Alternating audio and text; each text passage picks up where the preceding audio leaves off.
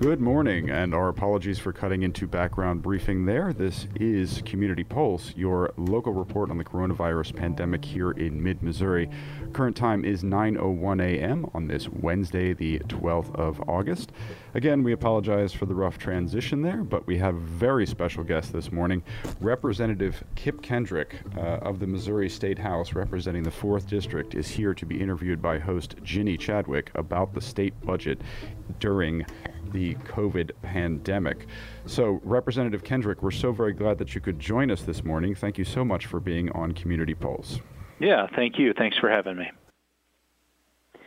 Kip, good morning, and thank you to our listeners at KOPN. Just to give a little bit of background on where we are with the COVID-19 virus within the state of Missouri, we currently have broached over 62,000 cases identified in Missouri and 1,114 new cases identified yesterday. We're averaging about 12 deaths per day in the state of Missouri for COVID-19, and our average cases are hovering right around 1,000. What we are seeing is a slight and continued increase in our positive test rates. So our 7-day positive test rate was at 12.4% for the state of Missouri. And then, Kip, just to clarify, represents the 45th district in Boone County. And for Boone County, we have 1,462 cases identified, with 33 new cases identified yesterday. And the county health department has added a new statistic on their dashboard for those of you who have been watching closely. We now have a 14-day average, which is 21 in Boone County, and that was done in part because the Columbia Public School District is going to be watching that number very closely and making some important decisions on whether they remain totally online, potentially as a hybrid model that they're proposing right now, which would be 2 days in class for 50% of the population and then 2 days in class for the other 50%. So it would be a Monday, Tuesday, Thursday, Friday rotation, and the other 3 days online or exclusively online if that case count percent average goes above 50. And those are some considerations that the public school is making, and they have announced that they will be starting on September the 8th. So, Representative Kendrick, as you know, many families across the state, and especially in your district and in our district in Boone County, are feeling the financial impact of COVID-19. And that can be in big ways, right? A lot of people have lost their jobs, or it can be in small ways. And I honestly reached out to you because, you know, in a small way or a big way, I guess, you know, when we look at it personally perspective, you know, our family was impacted by it. My daughter is gets financial aid from the state, and part of her funding was cut, and I was surprised by that. Like, I wasn't thinking, you know, but my little personal bubble, why her Bright Flight reduction came. And so, you know, bigger question, Kip, can you give us an idea, you know, where is the state budget right now? And there's lots of questions that I have, but I'd like to hear just what you're thinking as, you know, I know you serve on the budget committee as the minority chair. Is that the correct title, Kip? Ranking minority member, yeah. Thank you. Yeah, so give us an overview of what's happening in this critical time. Right. Well, I mean, there's so much going on across all the different spectrums of society that have been impacted by COVID-19. You know, and just drilling into the state budget, understanding what the cuts and reduction in revenue means for the state budget, but then also how that trickles out and how that affects people's everyday lives. I mean, you just mentioned it, right? You and your family are going to pay more for college this year because of the Bright Flight reduction, which is a direct result of decreased revenue coming in for the state. And that's happening across the board, whether it be, you know, K-12 education, you know, Department of Elementary and Secondary Education had $140+ million withheld from them at the beginning of the fiscal year, and in order to balance the budget. And, you know, the federal money that has come down through the Coronavirus Relief Funds can be spent specifically on COVID-related expenditures. Some of that federal money doesn't even meet, necessarily fill the losses that have happened at certain school districts around the state because of those withholds. And as you can imagine, I'm sure everybody else can imagine, COVID-19 and planning for it is a significant cost increase for these school districts as they lay plans that, as well thought out as they can be, are going to remain very fluid and day to day. So just to kind of give you a top level of where Missouri's budget is right now. I've been in the General Assembly now for 6 years. I've been on Budget Committee for 5 years, on the Education Appropriations Committee for 6 years, and served as the ranking minority member on Budget Committee for the last, I guess, four sessions, 4 years. And, when I talk about the budget in general to any group, whether it be a business group or, constituents of mine, I always have couched it in the reality is that a decade plus worth of tax cuts really that targeted multinational corporations and the wealthiest Missourians has left Missouri in a very difficult situation to fund our priorities. And I always threw out scenarios, for years now, thrown out scenarios as we continue to implement these tax cuts and hit triggers for these tax cuts. FY22, I always assumed, would be a very difficult budgeting year for the state of Missouri because you assume that there's going to be some type of correction that happens during that time period. You can only see an economy go up for so long. Clearly, it wasn't rising for everyone, but at a macro level, the economy, unemployment was going down, economic situation was getting better. Little did I know that a pandemic would hit and a massive recession, what very possibly could turn into a depression, set in prior to that and has now made FY21, really the last quarter of FY20, FY21, and presumably FY22, very difficult on the state of Missouri. So for the last quarter of the fiscal year 20, there were hundreds of millions of dollars that had to be withheld late in the game. And by the time that you're making those decisions so late in the fiscal year to withhold, to have to balance the budget, there's very little places you can take because most departments have already spent that money. So we saw a majority of those withholds come from higher education, K-12, or public higher education institutions. And then also, while those withholds were taking effect for FY20, the Budget Committee was in the 11th hour of the FY21 budgeting process where, prior to COVID-19 setting in, we were planning on, an increase in revenue expenditures of a little over 1%, about 1.5%, and budgeting accordingly. And then when it became clear what was happening with public health and how public health and the economy are so closely intermingled, the Budget Committee and the House and the Senate made $700 million in cut to the FY21 budget. I claimed at that time that was a very unrealistic budget, that $700 million would get us nowhere close to balancing the budget, and that was the case. Day one of the fiscal year, you saw the governor withhold an additional $450 million out of the FY21 budget because the $700 million in cuts came nowhere close to fully balancing the budget.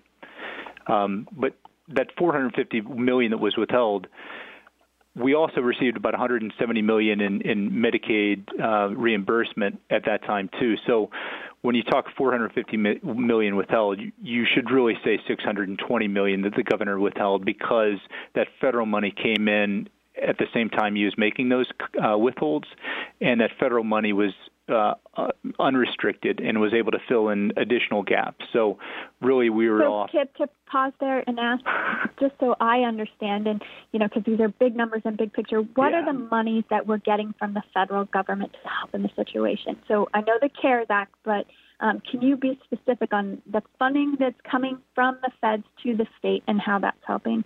That's a great question. So let's start first with the Family First Act, was just first round of stimulus was passed back in March? No, before that, maybe late February. So that the first round of stimulus was significant in that it increased by 6.2% the FMAP reimbursement. So that Medicaid reimbursement that states get for expenditures increased by 6.2%.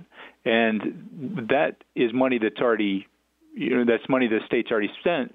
So that 6.2% comes to us in the form of unrestricted federal dollars. And that equaled, roughly at that time around $600 million unrestricted that came in that really helped us avoid what would have been, close to $1 billion in withholds in the final quarter of the fiscal year for fiscal year 20. And then the CARES Act came, and the CARES Act, the largest portion of the CARES Act funding that came to the state, or any state for that matter, was through the Coronavirus Relief Fund. And for Missouri, that equaled roughly $2.38 billion. And, of that $2.38 billion, immediately from the federal government directly to St. Louis County and Jackson County, that money flowed directly to them. So, that took Missouri's total that we got in the state treasury down to about $1.8 billion.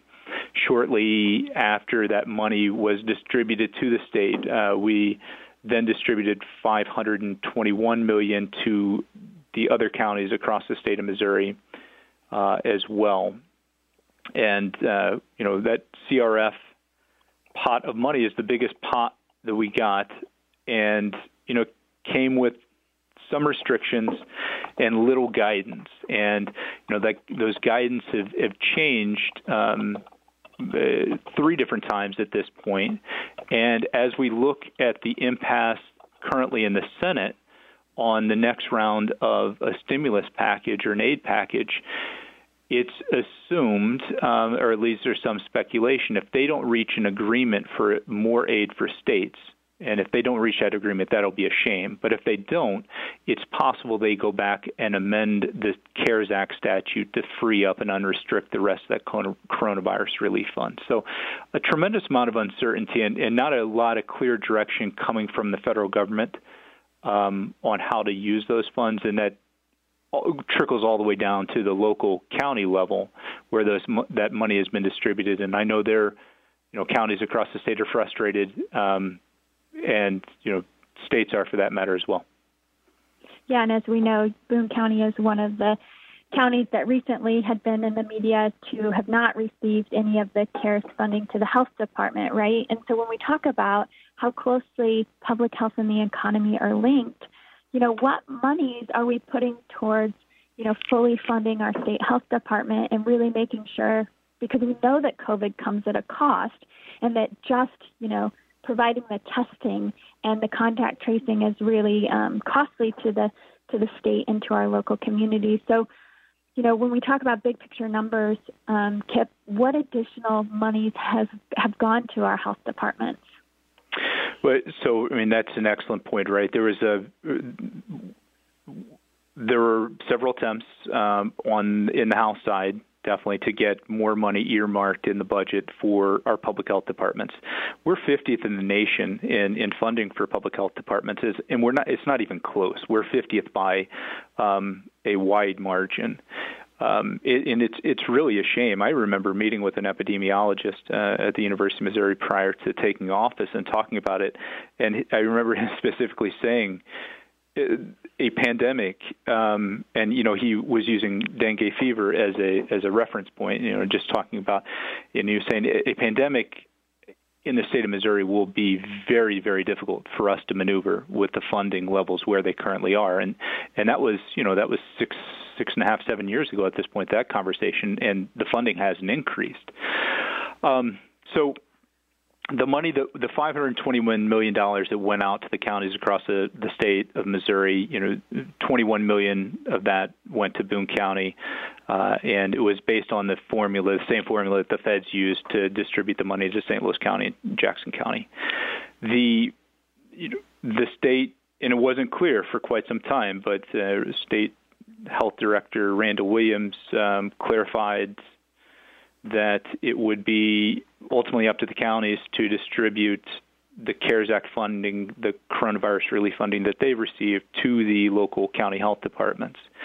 And I think, you know, part of that lack of communication and that lack of clarity on where the money was going to come from froze a lot of the county health or county commissioners and commissions across the state, but also understanding that there is a rub right now, a very political, unfortunately, political rub between county commissions and public health departments, who, you know, public health departments making decisions based on science and the need to respond to a virus that does not care whether you're a conservative or a liberal. And, you know, this misinformation that's been, you know, just penetrated our society, and the commissioners being put in a difficult position politically and or through their own beliefs that, you know, some of them may not feel the need to pass on additional funding. So it's a tricky situation. You know, we want this virus and the solutions for the virus to not be political, but we very much see that they are. And, you know, even in Boone County, having stated that we are receiving, you know, $21 million of this CARES funding, we've heard that the county health department is going to receive just shy of $2 million of that, which is less than 10% of the funding. So when we think about, you know, where the money is going when this is a public health crisis, and knowing that public health and the economy are so linked, we also, you know, we made some national news with Governor Parsons announcing that he was going to put some of that money towards promoting tourism for our state. Thoughts about where we are putting the CARES money right now? Yeah, you know, I encourage people, listeners, to go to the treasurer's website at treasurer.mo.gov/coronavirus, and people can track how this federal money is being spent in the state of Missouri right now, and they can see where the expenditures are going. You know, we had that discussion yesterday about, you know, how this has become politicized. I serve as the ranking minority member on the Special Committee for Disease Control and Prevention that popped up as a result of the COVID-19, the coronavirus. And we met with Commissioner Van Deven of Department of Elementary and Secondary Education, Dr. Randall Williams, Director of Health and Senior Services, and then School Board Association, the State School Board Association, as well as some superintendents who are there to talk about, you know, plans to reopen schools and what those plans may look like across the state and how they're going to be individualized per district. And one of my questions for Commissioner Van Deven kind of came across as part of my frustration with the administration, in that there is no mask mandate for schools at the state level. And so you have districts across the state, and she couldn't respond. She didn't have the numbers on how many school districts in the state would not require school districts, but we know it's not 100% require masks. It's not 100%. And my question is, why is it not 100%? And, mm-hmm. you know, that's no disrespect to Commissioner Van Deven. I think she does a fantastic job. I know that's not necessarily a decision that she can make. But it is a decision that the administration can make, and Randall Williams can make, Governor Parsons can make, to mandate masks. And I fully believe that, you know, in-person classes done safely is the route to go. But we have to make sure it's done safely. And when we know that masks are necessary, when you can't social distance, and even in certain cases probably when you can't social distance, not requiring masks in schools is a recipe for disaster. And in my opinion, to mandate masks is a no-brainer. Well, you know, and we have yet to mandate masks throughout the entire county of Boone. You know, it's still just specific to the Columbia city limits. You know, and when we look across at stay-at-home orders, and I know that we've talked about this a lot on the show, but you know, 20 states have closed bars within their state. Many, many states have mask mandates throughout the state. We're a state that has only made recommendations thus far. Representative Kendrick, what are some of the recommendations or the requirements that you see in other states. You know, this is a little bit off budget, but as we think about how tied public health is to the economy and for us to continue in the direction we're going, what are some of the mandates that you would like to see in our state? Well, I mean, you hit the nail on the head. It's very much related to the budget. It's very much related to the economy. You can't separate the two at this point. The lack of action in the state of Missouri, and you know, the lack of clarity coming down from the state level, is going to lead to increased cases. And you know, in coming weeks and months, as schools reopen, as colleges reopen, I don't think I'm going out on a limb to say we're going to see a pretty rapid increase in cases of coronavirus across the state of Missouri. And, you know, that's going to continue to obviously affect people's health. It's also going to impact consumers' confidence. It's going to impact the economy, you know, as people get out and spend less, or as, you know, certain areas of the state may become potentially locked down again, or regions, or schools aren't in session because of outbreaks. There's going to be a very real economic hit that is even more significant than we're currently experiencing now. And, you know, not requiring masks in schools, not having a more clear direction on requiring masks at the state level. And you know, there are several other decisions that could have been made that would help us get this under control. And you know, the case counts should have been better managed prior to the fall and the return to school and the return of college. Because if you don't get it under control before then, it's going to be difficult to control the outbreaks once you do see these return of school-age children and college students. So thank you, Representative Kendrick. Last thoughts on as we go into finalizing and trying to fill the holes in fiscal year 2021 and fiscal year 2022, looking, as you mentioned, even worse. We're a low-tax state. We've always had struggles. You guys have to balance the budget, and clearly it's not yet. Final thoughts in this really dire situation that we're in. Yeah, call your United States senators. Tell them to get their act together. The lack of action in the Senate right now is very problematic. I understand the concern of the national debt. Listen, I'm concerned about the national debt for not only our generation, but for our kids' generation. Now is not the time to be all of a sudden be worried about the deficit. They should have worried about that prior to passing the tax cut that benefited the wealthiest. Now is not the time. They have to help local and state governments. They have to expand and have that unemployment insurance remain in effect for people. They're playing a very, very dangerous game in a very delicate time. They've got to get their act together. It's unbelievable that nothing has passed out of there at this point. Thank you so much for your time, Representative Kendrick.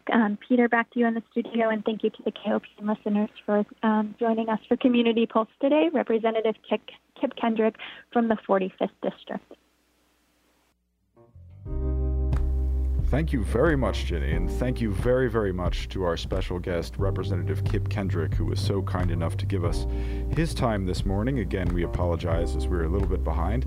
The state legislature has many, many priorities, but we are so very grateful that he could join us here on KOPN this morning. Thank you also to our listeners to your listener-supported and volunteer-operated community radio station. We value your input. Please give us a call at 573-874-1139 or email us at gm@kopn.org. We want your questions, your comments, your insights related to programming here on KOPN, to the coronavirus pandemic in mid-Missouri, and indeed everything. That's why we are your community radio station. We thank you very much for listening to your community radio station, 89.5 FM, Mid-Missouri Source, for in-depth news, diverse talk, and music of the world. So very much more than radio. So pleased and proud to be your listener-supported and volunteer-operated community radio station. You can catch Community Pulse 9 a.m. live here from the KOPN studios Monday through Thursday. Our backdated episodes are then uploaded to our website, kopn.org, kopn.org. You can also find them on our Facebook profile and Spotify and Apple Podcasts. There is a programming note to remind you of. We will be doing Community Pulse live from the KOPN studios next week as well, 9 a.m. Monday through Thursday. But after that, week after next, that is, Community Pulse will be airing twice a week, Mondays and Wednesdays from 9 a.m. to 9:30 a.m. And then it will be followed by two new half-hour programs, Between the Lines on Mondays and 51% on Wednesdays, and Background Briefing, which you will hear an abridged version of now, will be returning to airing in its entirety on Tuesdays and Thursdays from 9 a.m. to 10 a.m.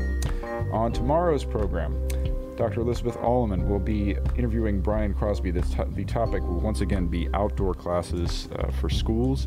If you'd like a quick refresher on that topic, Tori Kausenbaum was interviewed by Dr. Alleman yesterday, and that is up there on our archives.